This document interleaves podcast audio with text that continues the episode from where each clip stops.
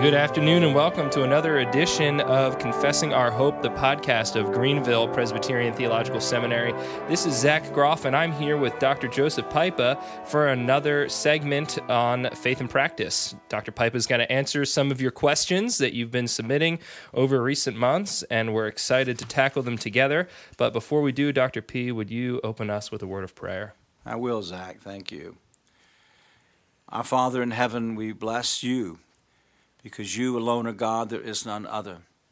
We thank you for Christ, your Son, our Savior, who is the treasure chest of all wisdom, for the Spirit of Christ who indwells us and enables us to understand your word and to get understanding and wisdom. So we cast ourselves on you this day as we discuss these various theological and practical questions and ask that the Spirit indeed would be our mentor and that you would be honored and glorified and keep us from error. We ask these things for Christ's sake. Amen. Amen. Thank you, Dr. P. Our first question comes from Jonathan Beatty of St. Cloud, Florida, and Jonathan asks us, what counsel would you give to a recently ordained ruling elder? What resources, books, audio lectures, etc., would you recommend for ruling elders? Thank you, Jonathan. I'm, I love the office of ruling elder. I think it's one of the most beautiful and um, glorious parts of our Presbyterian form of government. I have actually, even though I'm a minister, have functioned in a couple of churches, uh, helping ruling elders, doing so now even, and I, I revel in that privilege. And I also thank you for your uh, zeal to recognize that you've been trained, but you want to continue to grow. The uh, books, there's some older books on pastoral theology uh, that would be a very useful. Um, Bonar, uh, Bridges on the Christian Ministry. Jay Adams has a three volume work uh, on shepherding the flock that's very useful. George Scipione has a book. Um, Pastor Witmer has done a lot of work in the area of uh, shepherding and elder training. We're actually hoping to do something with him here at the seminary in the future to help pastors and elders in that area. So, uh, those are some things that are available there is a, a book out of the Dutch Reform background by uh, a man named uh, De, De Koster on the ruling elder that I found to be very useful. Uh, Samuel Miller.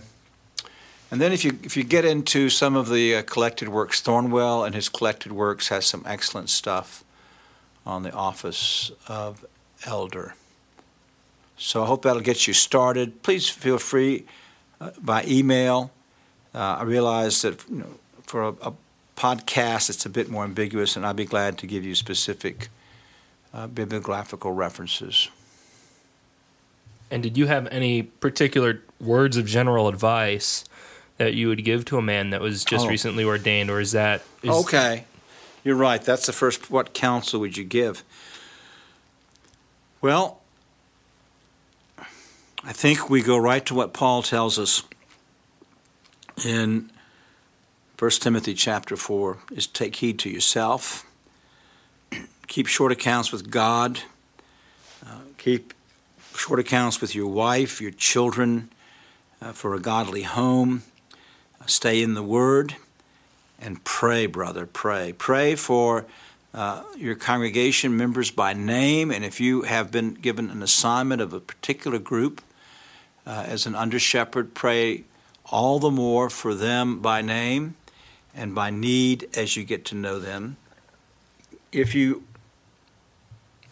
have been assigned pastoral oversight for a group in the church, then be faithful in it. If you lack confidence, you tell your pastor and ask him to uh, train you, take you on some visits uh, to train you. When I trained ruling elders, one of the things after we discussed it in the classroom, we then did role plays, and then I took the men on visits.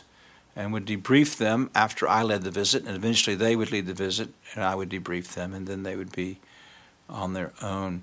If your church doesn't have a visitation program, then you need to go to the pastor and your fellow elders and ask them to uh, begin one. And then, obviously, you've asked for resources. Uh, keep reading. after your Bible, read your confession of faith. Know it and catechisms frontwards and backwards. I've got that um, on our website. There's a reader to take you through the confession annually, confession and catechisms, and a uh, deacon friend, Tim Hopper, has put that on a daily subscription. So you can actually get it to your phone or tablet or computer, uh, the daily reading there as well. And then, as you have time, I know with ruling elders, life is full, but uh, read a practical book, a theological book. Just keep a, a diversity of, of, of reading as well.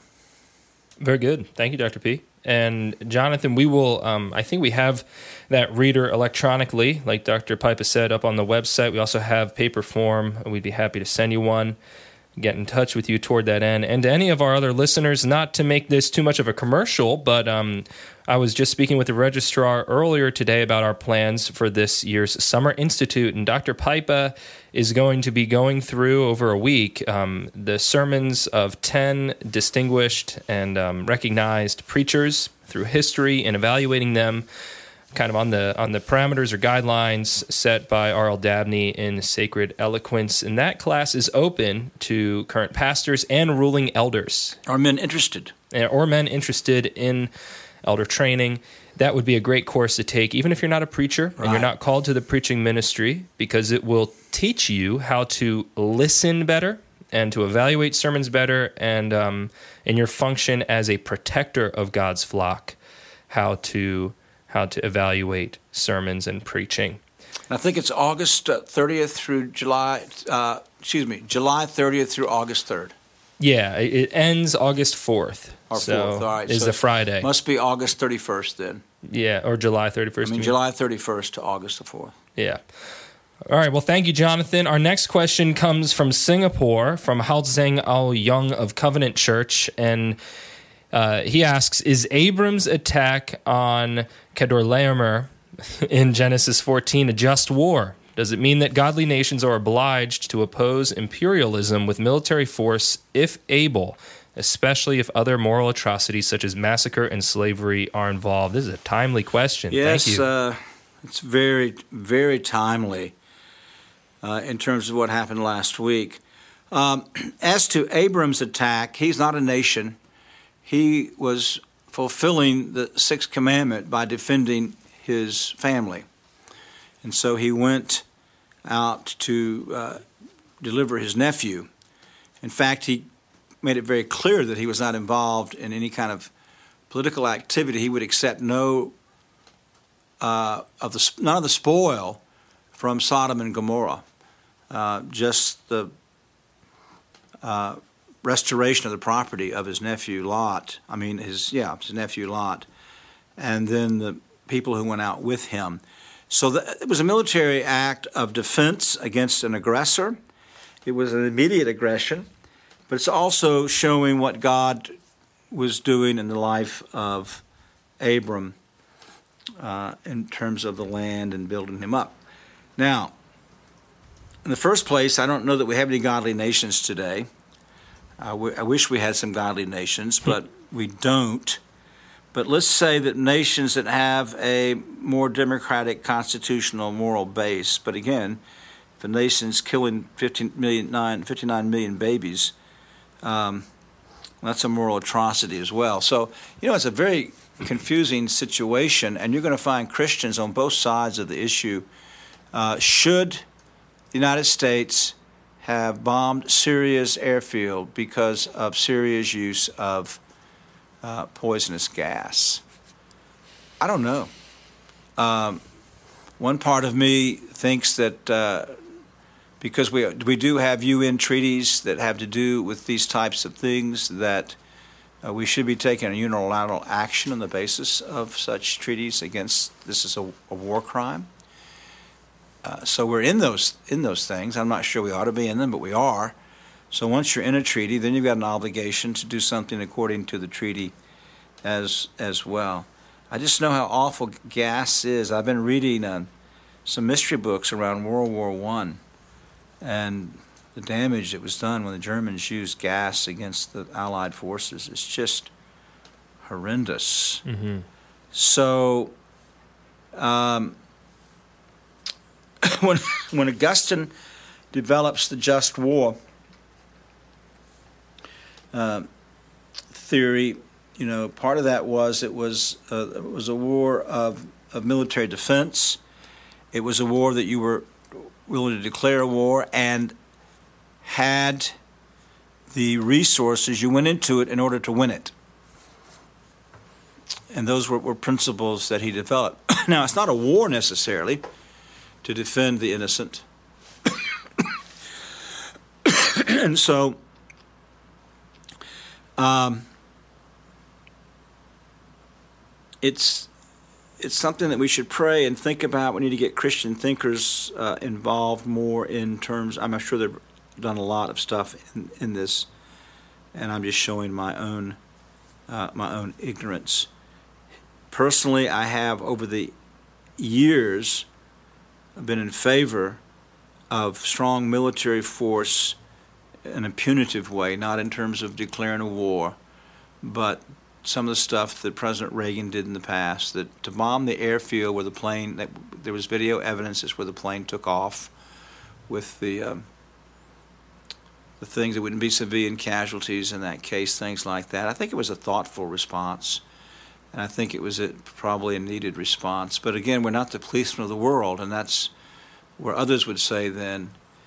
Um, but it just seems to me that uh, when there are such atrocities, uh, that the more civilized nations, if we can do something without putting um, our own soldiers in harm's way in any real way, that, that seems to me it's a good thing to do. Thanks, Dr. P. And thank you for the question. Again, uh, we received this question months ago, but we're just now addressing it, and uh, in God's providence, that's pretty good timing, all things considered, at least from an American perspective. Um, the next question comes from Terry Carnes, and his question has to do with church discipline for breaking the fourth commandment. He asks We have often asked candidates for licensure or ordination, how would someone be guilty of breaking the fourth commandment? What does that look like? I'd like to ask Dr. P a question that goes a little bit further. How should the church discipline those who break the fourth commandment? What would that look like? Do you know of any churches that have done so? Terry, this is a thoughtful and a difficult question. Let me begin with what it would look like if the person is breaking the commandment and recognizing that there are levels of sin. And I'm going to use an, uh, an analogy from a Presbyterian perspective of uh, a Calvinistic Baptist coming into a Presbyterian church to help illustrate where I am at this point in my thinking. The person who is deliberately working on the Lord's day, not in a job of necessity, is to be uh, dealt with by the session, uh, informed uh, of, of the sin, offered help in terms of making a transition either through job training, diaconal support, uh, whatever is necessary to get them to, into uh, another position. If the person uh, is agreeable to that and begins to work with the elders, then I think the elders patiently work with that person and help them through that transition. The I've also have interacted with some people overseas, with people in their churches that are having to work at the markets and stuff on the Lord's Day, and I'm I'm looking at the analogy there. I'll come back to my Baptist analogy, but my analogy there in terms of slaves um, in the New Testament era who didn't have a choice um, their existence, they were required to do things that would have been against their consciences. And I wonder that I'm, I, i am not as hard nosed any longer on somebody that's barely living. And mm. in the culture they're in, they're at that market on, they're not missing church, they're on the market on Sunday afternoon in order to get food on the table. Uh, I, I think that it's more the, they're more the analogy of the person who's a slave than they are in terms of somebody that lives uh, in, a, in a more productive economy. Then there'll be the person who does recreation on Sunday afternoon. Uh, I think that's a sin, and I would tell them it's a sin, but I take it as a sin of, well, I call it a sin of fallibility. This is where I make the analogy with the Baptist. I think that when a, and all our Baptist listeners, you know, I love you, and you know, you, th- and if you're fair, you'll think I'm sinning to baptize my children. So, I think it's a sin not to baptize our children, but I don't think it's a sin that warrants church discipline are breaking off of fellowship. That's the difference in the Presbyterian tradition, as Samuel Miller talked about the liberality of Presbyterianism and the Continental Reform position. Whereas I've said in the past on the podcast, the Continental Reform position is a church member must subscribe to every doctrine in, listed in their three forms of unity.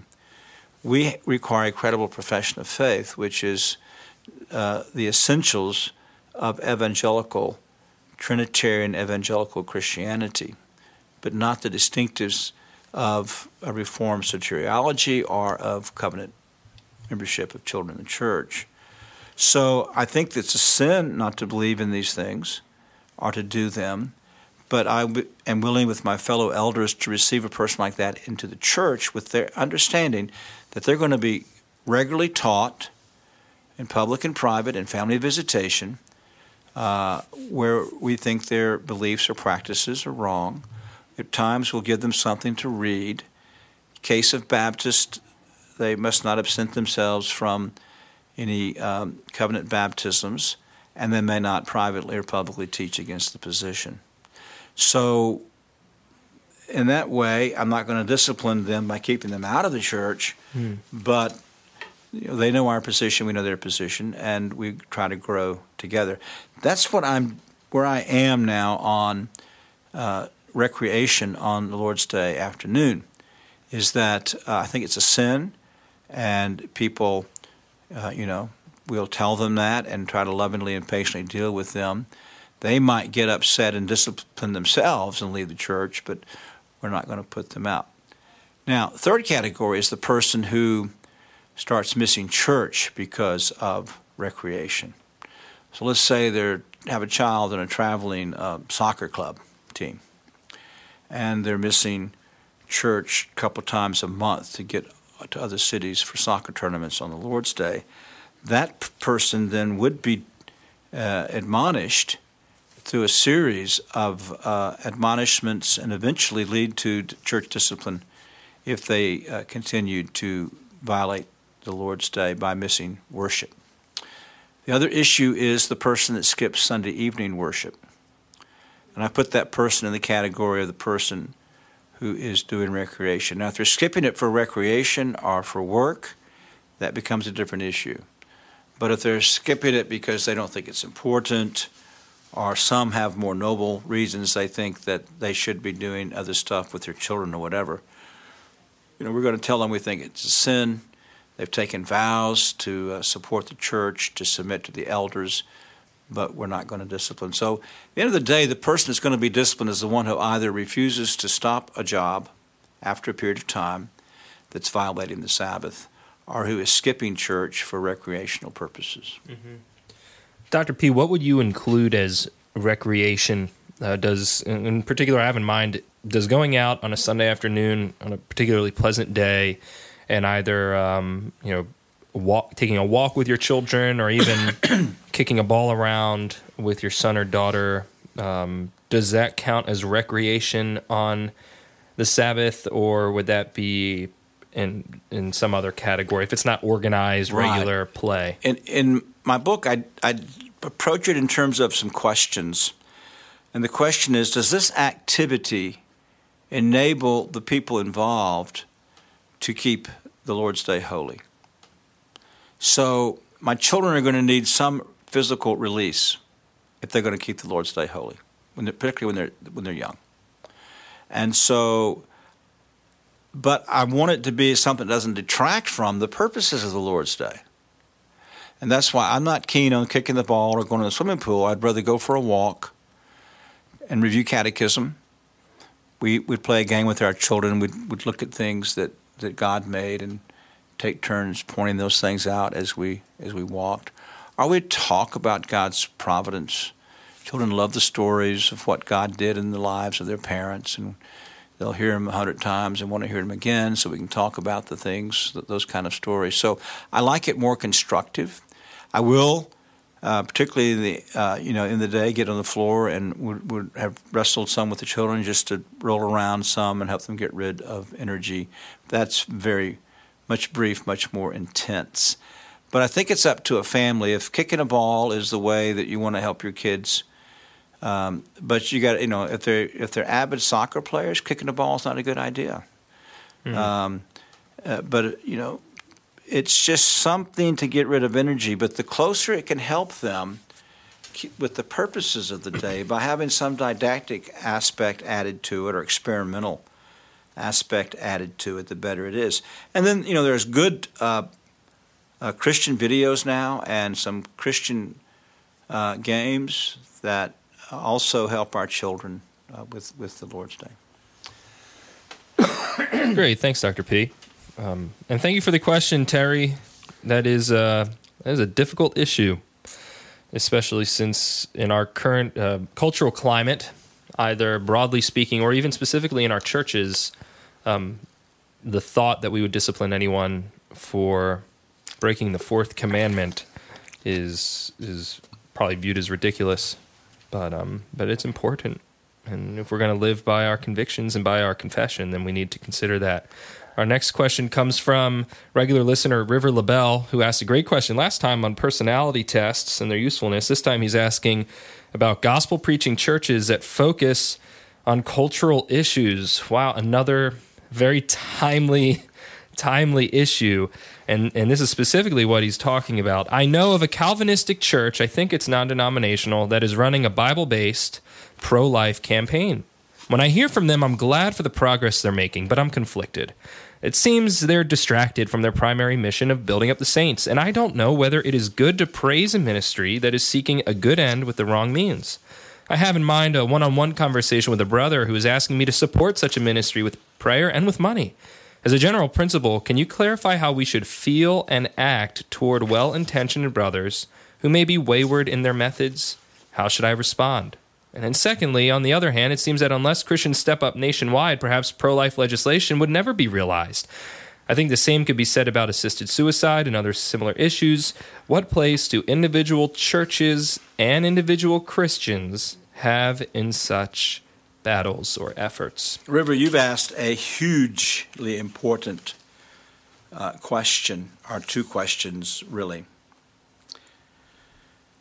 we have to distinguish between the mission that Christ has given to his church and how the church prepares Christians to work their faith out in the world.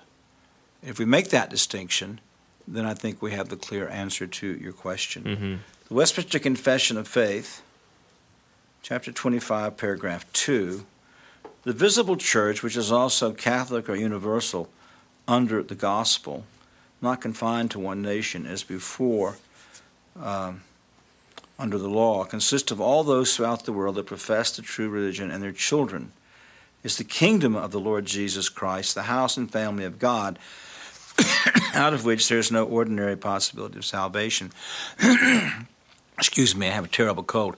So here we see the distinction between the invisible church and the visible church. The invisible church is merely every elect person, past, present, or future, who is in union with Christ. Mm-hmm.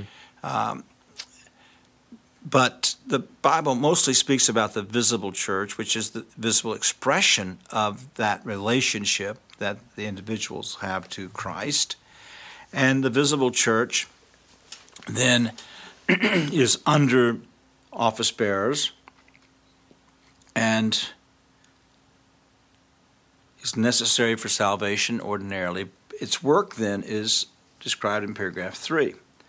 Under this Catholic visible church, and Catholic means universal. Mm-hmm. So when we confess in the Apostles' Creed, I believe in the Holy Catholic Church, we're simply talking about the, the universal visible church. so every congregation that has the marks of a church are part of the Catholic visible church. Unto this Catholic visible church, Christ has given ministry, that's your office bearers, oracles, the Word of God, ordinances, the means of grace, for the gathering and perfecting of the saints in this life to the end of the world, and doth by his own presence and spirit, according to his promise, make them effectual thereunto. Now, this is the doctrine that the Southern Presbyterians call the spirituality of the church. And the visible church has the responsibility uh, given to it to use uh, the word and the ordinances through the ministry for these two great purposes. Excuse me. The gathering and perfecting of the elect. And so our task is spiritual. Now, there's a diaconal ministry, it's a part of this. We won't go into that today. But it is not an agent of secular cultural change or, as we're seeing today, of social justice. Mm. That is not the responsibility of the church. But the church, as it trains its members and does disciple them, will send them out into the world according to their callings and gifts and predilections to serve Christ in vocations and political activity and pro life movement. and so the visible church should not be involved, as you're describing it here, in running a Bible based pro life campaign, but should equip saints who want to do that to run a Bible based pro life campaign. Could the could the session of that church or the board of elders, whatever the particular setup is here, have some kind of supervisory function with a parachurch group made up of individuals like that, or is is there connection purely? What I recommend is the session might appoint uh, a committee mm-hmm. To oversee it, but that committee would not be directly responsible to the session. That would make it a ministry of the church. So well, the well, session appointed a committee. At that point, it would just be helping to get things started. Then they, then they back then, out of the way. And then they back out of the way. So that committee yeah. functionally becomes right. something entirely separate from the church. Well, we might talk about Nigeria today. And what we did in Nigeria as we worked on economic development was I encouraged the session, you appoint a committee of church members to head up the economic development program. it will not be under the elders or the deacons. Mm-hmm. Now, the church members, of course, church are being members. overseen from a spiritual perspective by those men, right? The elders, anyway. Right. But um, but and in that case, we've, we've had some discipline problems. We had a man that was hired by the committee to run the farm, and he was irresponsible and mm. probably criminal, then he comes under church discipline. Yeah. That's because of how he conducted his business. Yeah. So um, that that's how I answer this question. So we will see change. Individual Christians uh, get involved in, in these various uh, cultural areas, but again, according to their gifts and concerns. The church must put nobody in a guilt trip. Yep. So if you're not involved in pro-life, you're not a faithful Christian. No. That's lording over their conscience. Each Christian needs to be encouraged to serve Christ according to time, gifts, resources. Mm-hmm. So, if we were to sum up your question or your answer, Dr. P, if I'm understanding you correctly, you would say that churches don't have a formal place in such battle, but individual Christians may, according to their calling. Right. Okay. Very good. And then, as individual Christians, of course, they're responsible to, or their elders are responsible for them, I should say. So, moving on, we have a very involved question here, parsing out the fourth question of the Westminster Shorter Catechism. And this comes from a regular listener. And Dr. P, he just sent me a Google document here uh, elaborating further on his question. But basically, he is asking well, here I'll I'll read I'll read the shorter Read catechism. the thing. question, then read the elaboration. Yes. please. So uh, the shorter catechism uh, asks, What is God? And the answer to that is God is a spirit, infinite, eternal, and unchangeable in his being, wisdom, power, holiness, justice, goodness, and truth. And the question from the listener is, How do we correctly parse the sentence? And he. He, he gives a graphic illustration here of that. I'm not going to get into all of that on air. And then he has a follow up question um, about that uh, about it in relationship to the larger catechism. He says it seems that Westminster Shorter Catechism four, whichever way we parse the answer, gives us information that its larger counterpart doesn't. And then he goes into that. Are there other things that the Shorter Catechism teaches or teach that the larger catechism doesn't? If, if so, where and what accounts for the shorter catechism, at least in this instance, teaching things that the larger catechism doesn't? uh, where the drafters or authors of the larger different from those of the shorter. So we have history here, we have um, grammar, and we have theology, and I have additional information handy if we need it.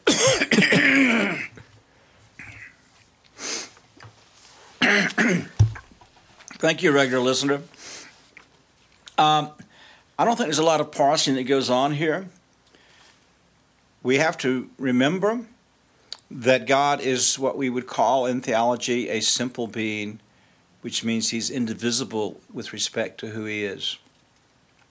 And so it's very important to note that every one of God's attributes is part of a whole.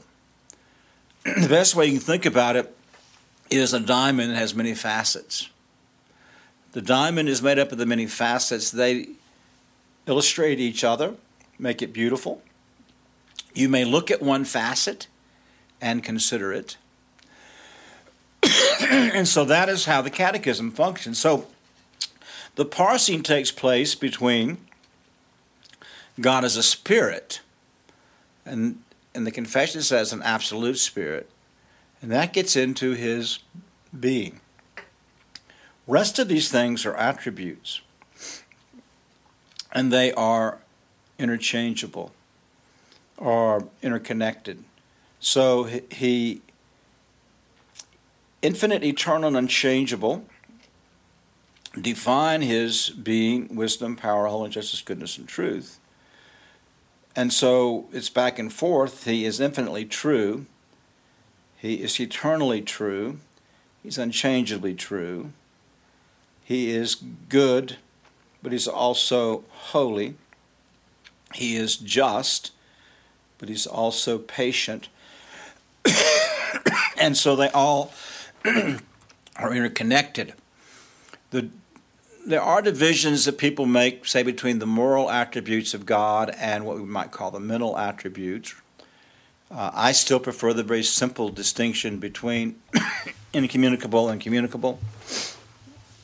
That with respect to his infinity, eternity, unchangeableness, his omniscience, omnipotence, that these are attributes that God does not share with us. the others he does, but in him they're still of a higher degree. So we, we can have wisdom, holiness, justice, goodness, and truth, but in God they're infinite and eternal and unchangeable. In us they are finite and flawed. Now, as to the relationship with larger catechism, I think you've misread it. The actually larger catechism has attributes that are not in the shorter catechism. And the shorter catechism has attributes. This is simply the standards work together. You have to take both the Confession of Faith, which has two paragraphs. The first one is God with respect to himself primarily. The second one is God with respect to his creation. In the larger catechism, you've got those two things combined. So God's a spirit in and of himself. That's how he relates to creation. He is independent. It's called the aseity of God. Talks about his being. He's infinite in being. He has glory, blessedness, perfection. That's another word for infinity. All sufficient. You see, those aren't in the shorter catechism. So it's not that there's things in the shorter catechism that aren't here. It's just there's different emphases uh, in both. They're always to be used in harmony. Unchangeable, incomprehensible. The larger catechism is focusing more on his uh, incommunicable attributes, everywhere present, almighty, and knowing mm-hmm. all things. See, none of those apply to us. Uh, they're God's. And that seems to be more of an emphasis in the larger catechism. Then, we got wise, holy, just, merciful, gracious, long suffering, abundant goodness and truth. But the word most is added to those, again, to emphasize the absolute nature of them. So it's not a matter of grammar as much as is that the, the attributes define one another, but there are those that belong to God exclusively. There are those that, as his image bearer, that we have, but even they are possessed by God in the idea of most uh, in a degree far beyond us. So the basic division is his being, he's an absolute spirit. And then in his attributes, which define this being, characterize it, they're all interconnected. So when the larger catechism doesn't say explicitly that God is eternal in his being, wisdom, power, holiness, justice, goodness, and truth, or that God is unchangeable in those same seven attributes, there's not a um, that's not particularly significant. For it does say he's infinite in being, perfection, all sufficient, eternal, unchangeable. It's all there. I don't understand yeah, because eternal unchangeable would govern all of the other attributes. They're all there. Yeah. In the larger catechism as well. Yeah. All right. So what's not there? Uh, as what the listener has said is that uh, larger catechism question 7 says that god is eternal and unchangeable but it doesn't say that god is eternal or unchangeable in his being wisdom power holiness justice goodness oh, and truth in that's that's simply a way of, of setting it, right? of setting it. Yeah. This does say God is a spirit in and of himself, infinite in being, glory, blessedness, perfection. So that is in his being. Mm-hmm. So it's all, it's just different ways of putting the truth, emphasizing them from different. But mm-hmm. the larger catechism has things not in the shorter as well. Yeah. Very good. Well, I hope that addresses the and question. you can listen to my course, Introductory Reformed Theology. You can get yep. that online. And uh, mm-hmm. uh, about the second lecture in that, I deal with the doctrine of God. Yes. And again, that's one of those courses that's open um, to those of you who live can locally. Well, they can audit. It's all audited online. Yeah, you can audit it. Um, I highly recommend it. It is an excellent course and good materials that are put forward there. Moving on, uh, we have a question here from Curtis Horstman of West Plains, Missouri. And Curtis asks about baptism. He says, Is a baptism of a Roman Catholic joining a Reformed or Presbyterian church sufficient to be accepted, or should he or she be rebaptized? What were views of the church at the time of the Reformation? Also, in considering baptism from other denominations or churches, that a Reformed or Presbyterian church does not have ecumenical fellowship what role does evaluating the marks of the church play in a session's consideration of this question? Thank you for the question, Curtis. All right, Curtis, very good, very broad. in the first place, we never rebaptize anybody. so we have to define our terms. Uh, is a baptism Roman Catholic joining a Reformed Presbyterian Church sufficient, or should he or she be rebaptized? those of us who say they should be baptized say they've not been in any way scripturally or properly baptized. Yes. So, no, none of us believe in rebaptism. but yes, the position of, I think, all of us here at the seminary and the position of the Southern Presbyterian Church uh, has been, and the PCA really, although the PCA left at each session, but the but the the principle was that Roman Catholic baptism is not Christian baptism. And there's a number of reasons for that. One that is missed by many. Oh, let me one other historical note, Curtis. when the Presbyterian Church in America. now let me back up. You asked a historical question. Yes, about the Reformation. Most of the reformers not all of them, uh, accepted Roman Catholic baptism. Mm-hmm. Now, there were a couple of things going on. In the first place, they had much hope that Rome would respond well to the Reformation. And Rome had no solid anti, adopted anti uh, doctrines on grace and justification until the Council of Trent, Yes.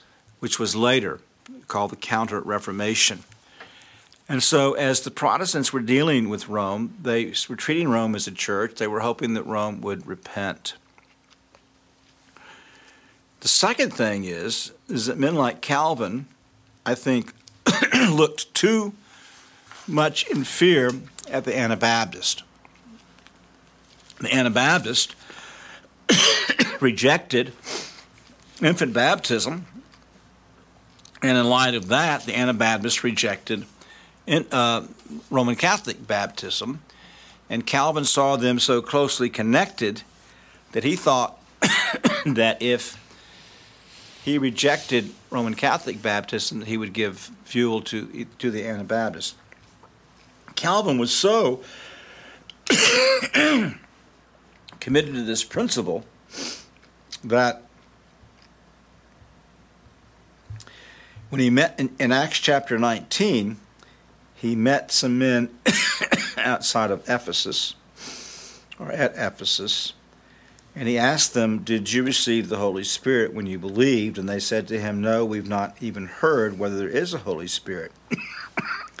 and he said, Into what then were you baptized? And they said, Into John's baptism. Paul said, John baptized with the baptism of repentance, telling the people to believe in him who was coming after him, that is, in Jesus. Now, in all translations, there's a period and an end quotation mark at that point. That's what Paul said. Then the text When they heard this, they were baptized in the name of the Lord Jesus. When Paul laid his hands upon them, the Holy Spirit came on them. So this text has been universally understood that they had John's baptism, which was not Christian baptism. It was a preparatory baptism, and it was in Matthew 28 that the Trinitarian Christian baptism was instituted. And so they had not received baptism in the name of the Lord, only mm. John's baptism. And so Paul baptized them. But Calvin was so committed to avoiding any type of a quote rebaptism that Calvin actually then says that after what we have as a period in the quotation mark, and he baptized them was a reference to their first baptism by John, which is very bad, very bad exegesis. Mm. So, it then, after the Reformation, was more of a mixed question. In American Presbyterianism, uh, it came to the General Assembly, and there were only eight votes in favor of Roman Catholic baptism being valid baptism. What year was that? I do not remember. It was before the war between the states. It had to be in the first half of the 19th century, mm-hmm. probably 1850s, something like that, okay. because Princeton was quite. Princeton then was that the Princetonians were the one that were pushing for accepting Roman Catholic baptism. So there were only eight votes in favor of doing that. The majority of the church, American Presbyterian Church, then in the first half of the 19th century, uh, said no, it's not valid baptism. When the church split uh, during the war between the states, the Southern Church then reaffirmed its position. The Northern Church then, under the influence of the Princetonians, changed the position and adopted the position that Roman Catholic baptism was an acceptable baptism. So Calvin, though, would say that Roman Catholic baptism was legitimate and should be approved of. What what would what would Turretin say? Having lived in a different era of the Reformation. Do you know off the top know. of your head? I All right, know. I have it behind you. And the reason I ask that is because in Princeton, they were generally operating off of Turretin and his systematic, right? Dabney was as well. oh, So Dabney was as well. And then in the issue. South, they were using Calvin, but that wouldn't make a difference. No, they used All right. mostly Turretin. Uh, Thornwell used Calvin as his text, Mhm. but Dabney used Turretin as well. Okay. Now they use Calvin as well. Um, now, what's often missed here in this, when the Confession of Faith talks about what is a valid sacrament in chapter 27, paragraph 4, there be only two sacraments ordained by Christ our Lord in the gospel, that is to say, baptism and the Lord's Supper, neither of which may be dispensed by any but by a minister of the word lawfully ordained. Mm-hmm. That has been completely left out of the discussion. Discussion focuses often around, well, the confession says that the piety or intention of the person doing the sacrament is does not make it invalid. That's true. But the confession also says he must be lawfully ordained. Mm-hmm. Now, What makes someone lawfully ordained? I don't know anybody that accepts Roman Catholic ordination as lawful. What about a female Methodist Well, minister? can I answer the first question? That's the Yeah, next question. Okay. I'm getting ahead of myself. You, you're getting ahead, of all of us. um, so that uh, that in itself would disqualify uh, Roman Catholic. We don't accept Roman Catholic by transfer of membership into our churches, or we shouldn't. Mm-hmm. They have to make a profession of faith. Yep. This is not saying that everybody in the Roman Catholic Church is unconverted. I think there are converted people in the Roman Catholic Church, Mm-hmm. but they've not been properly baptized, and they need to make a profession of faith. Then the second thing is, I think it's Dabney who points out, a thing cannot be the sign and the and the reality at the same time. Roman Catholic Church does not have the gospel. It has perverted the gospel, according to Galatians 1, it's anathema. And baptism cannot be the regenerative agent and be the sign of the regenerative agent. So that's another one of the arguments that is being offered. So that's why the PCA, my denomination, Presbyterian Church in America, has said that it's better not to accept it. They have left it to each session and what they were to do. When I pastored, I would explain to a convert why I thought they should be baptized, and I would leave it with their conscience at that point. Mm. If, if they, um, this is particularly those that have come to us who have been members of the church. I say a convert, but in our mission work in Italy, we baptize all converts. Mm-hmm. Now, it gets a lot more difficult, Curtis, with your second part of the question. Now, it's not as narrow as those with whom we have an ecumenical fellowship. We don't have ecumenical fellowship with Baptists Or Lutherans. uh, or Lutherans or whatever. But there are, if they have the marks of the church, then we accept that baptism. Now, where it gets difficult is we do have apostate churches today. but I, in my local session, do not have the authority to declare a church's baptism invalid. What we need is General Assemblies to step up to the plate and say that the American Episcopal Church, the American Methodist Church, the American Presbyterian Church, uh, that these uh, denominations who have denied Scripture, who are promoting homosexuality and homosexual ordination in marriage, are, are apostate. Now, remember, we're not saying everybody in that church is, is apostate. There are genuine Christians in those churches, but we're saying we no longer treat them as a church. That means that we no longer will accept them, their members, are their sacraments. mm-hmm. Now, the gray area is until we do that, and we have a person coming to us who has been baptized by a woman. Now, from the point of view of our hermeneutic, she's not lawfully ordained, but she has been ordained according to a evangelical church order. Let's make the case easier. Uh, the Methodist Church has ordained women not as a liberal body, but as a practice uh, that's been there ever since the uh, 18th century. So, although we wouldn't accept her as a minister at this point, um, we're not trying to get into who in that Methodist church or who in that Baptist church baptized you. Were you baptized by a lawfully ordained person according to that church's order? And that's that's where I am. But it's long past time. Uh, but unfortunately, the longer it gets past time, the more weak need our denominations are. But it's long past time for us to declare that these uh, denominations are apostate, and that's going to be the only, uh, I think, proper answer to this. At which point, We don't make that retroactive either, though. Mm-hmm. Now, I believe there is a uh, piece on our website called Dearest Ashley, where I deal with some of these questions as, as well with respect to infant baptism. Dearest Ashley. Should be on there. I will check.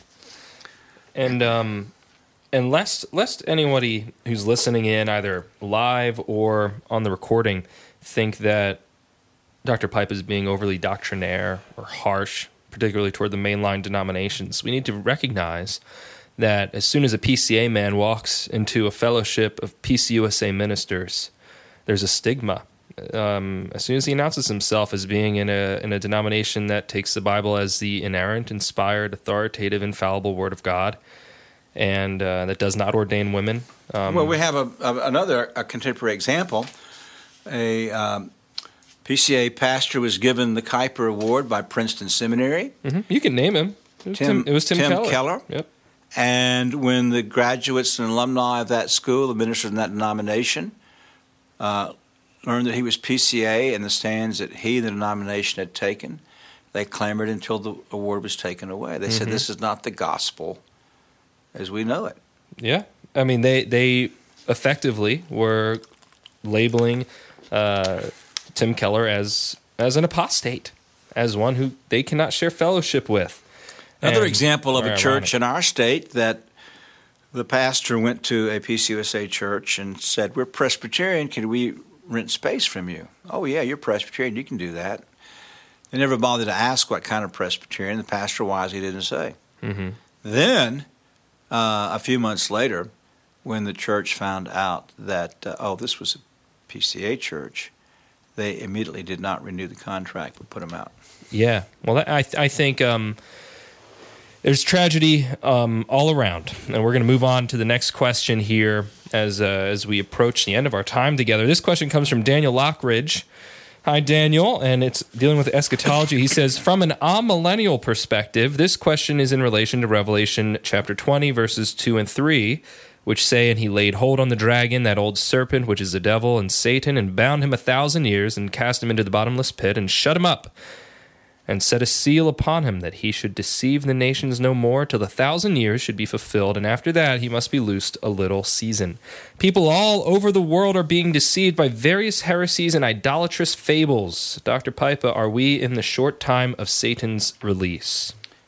I don't. I think we're not, Daniel. The uh, binding has been understood historically as the big shift from the covenant being uh, narrowly worked out in terms of uh, the Jewish people, and now uh, God said to Christ, "Ask of me, and I will give you the nations as your inheritance." So the deception is on a much broader scale. Deceive the nations no longer. The nations belong to Christ, and as Christ wills, the gospel is entering those nations. Satan can still deceive, he still has power, but he no longer has power to hold the nations uh, in blindness, uh, particularly as Christ is systematically uh, taking his kingdom into those nations. Very good. I hope that answers your question, Daniel. Thank you, Dr. P. Virginia's question? I don't see it on here. Um, that might be on the other list. So we'll get we'll get that for next time, unless you know it off the top of your head and you want to answer it. No, you told me you got it. So okay. Yeah, I'm sorry. Our next question comes from William Tejeda. It has to do with covenant justification and the federal vision. He asks, "Would you please explain the term covenant justification and the difference between it and the federal vision view when it comes to young children?"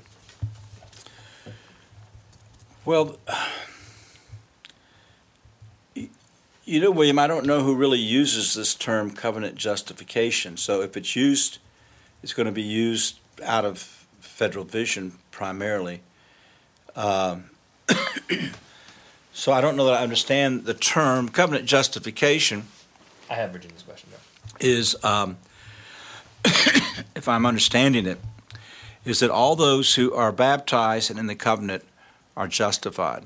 Mm. So what Federal Vision teaches is that they're in union with Christ and have all the privileges that the elect have. Whether so they can be, they could later apostatize, but because of their baptism, they're in the covenant, and they are justified. And that we reject outright. You can be in the covenant with Christ legally and externally and not have the saving benefits. You still have many benefits, but you do not have the saving benefits. And so until one is regenerated, uh, one cannot be justified. A child can be regenerated and be justified as that child grows then and develops the, the faculties through which faith operates.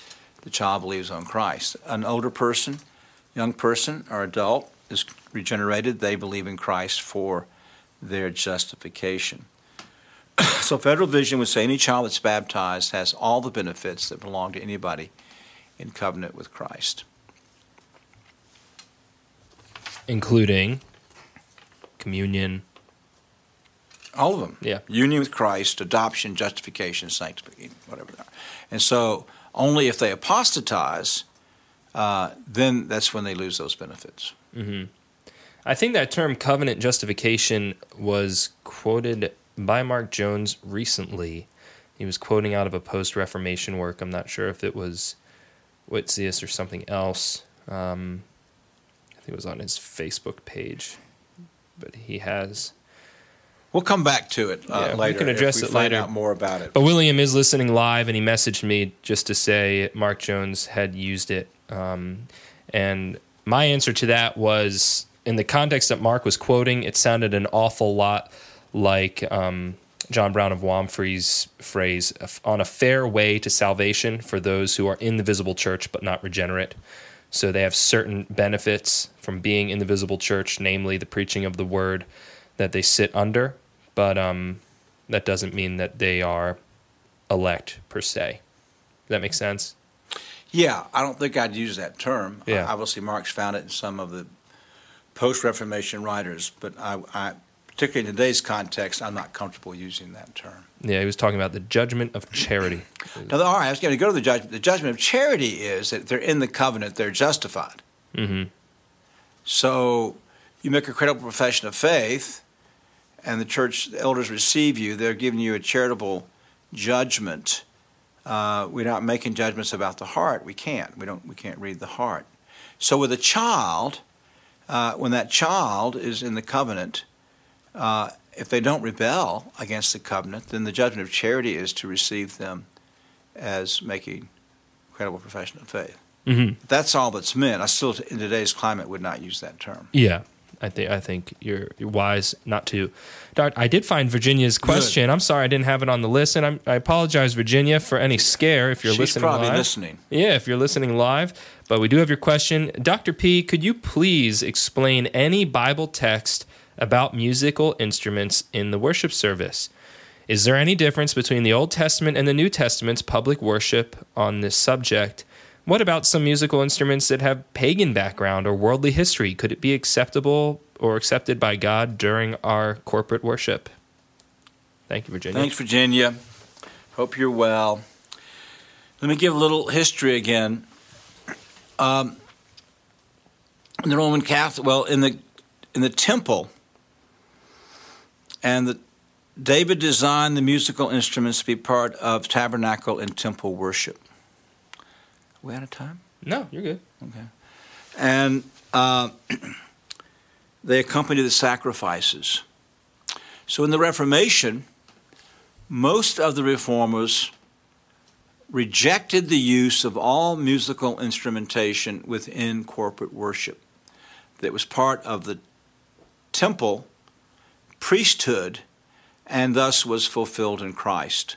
So if you look at Calvin, uh, say in Psalm 92 and some of the other Psalms, I remember that one, um, that deal with musical instruments, Psalm 98, uh, Calvin would write that uh, these were, are here to show us that we're to worship God uh, with affection and exuberance and joy from our hearts, but we no longer use musical instruments. Hmm. And that was pretty much, again, the Reformation uh, position.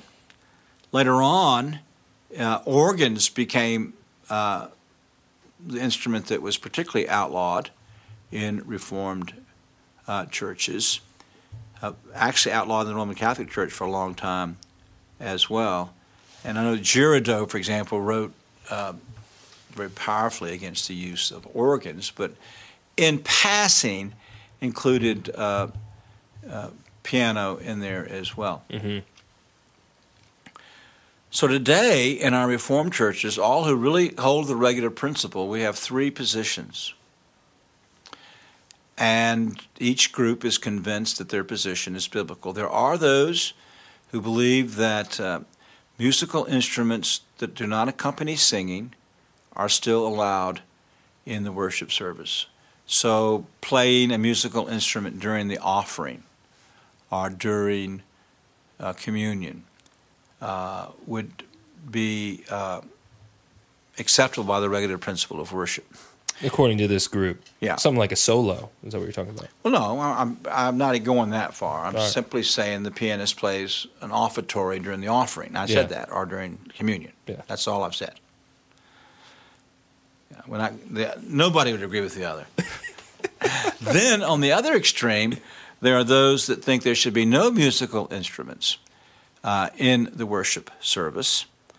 And then there are those of us in the middle that see now that, yes, the liturgical use as a worship element or in any way, uh, musical instruments should not be in the worship service.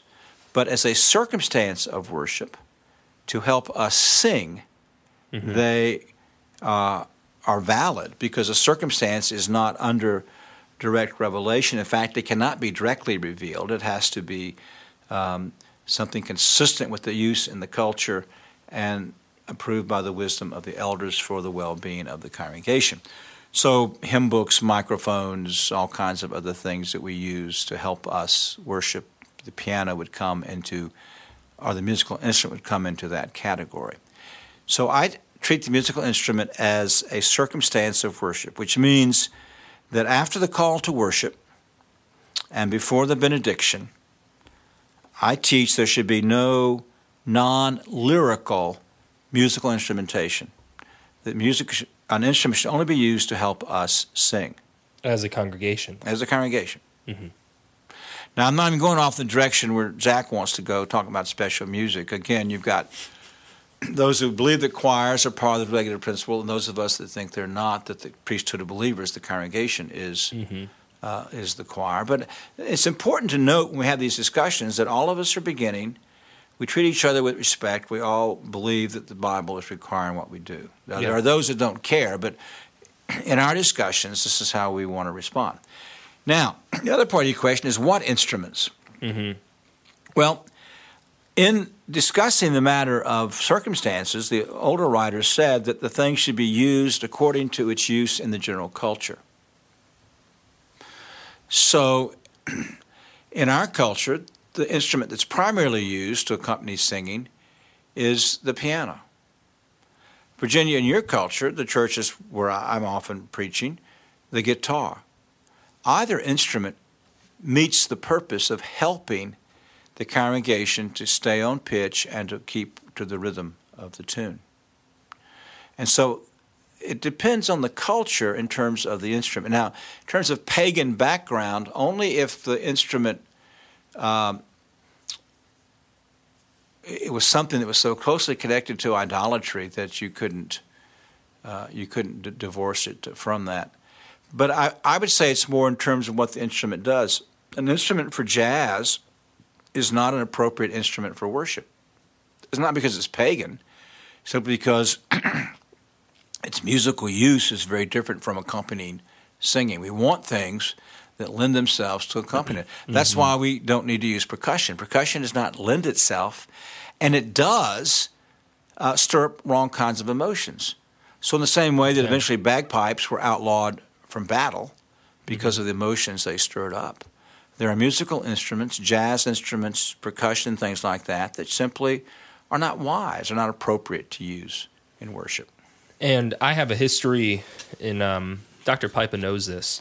When I first became a Christian, I was immediately recruited into the praise team of my church, and I played guitar. And in a lot of ways, that fellowship was very good.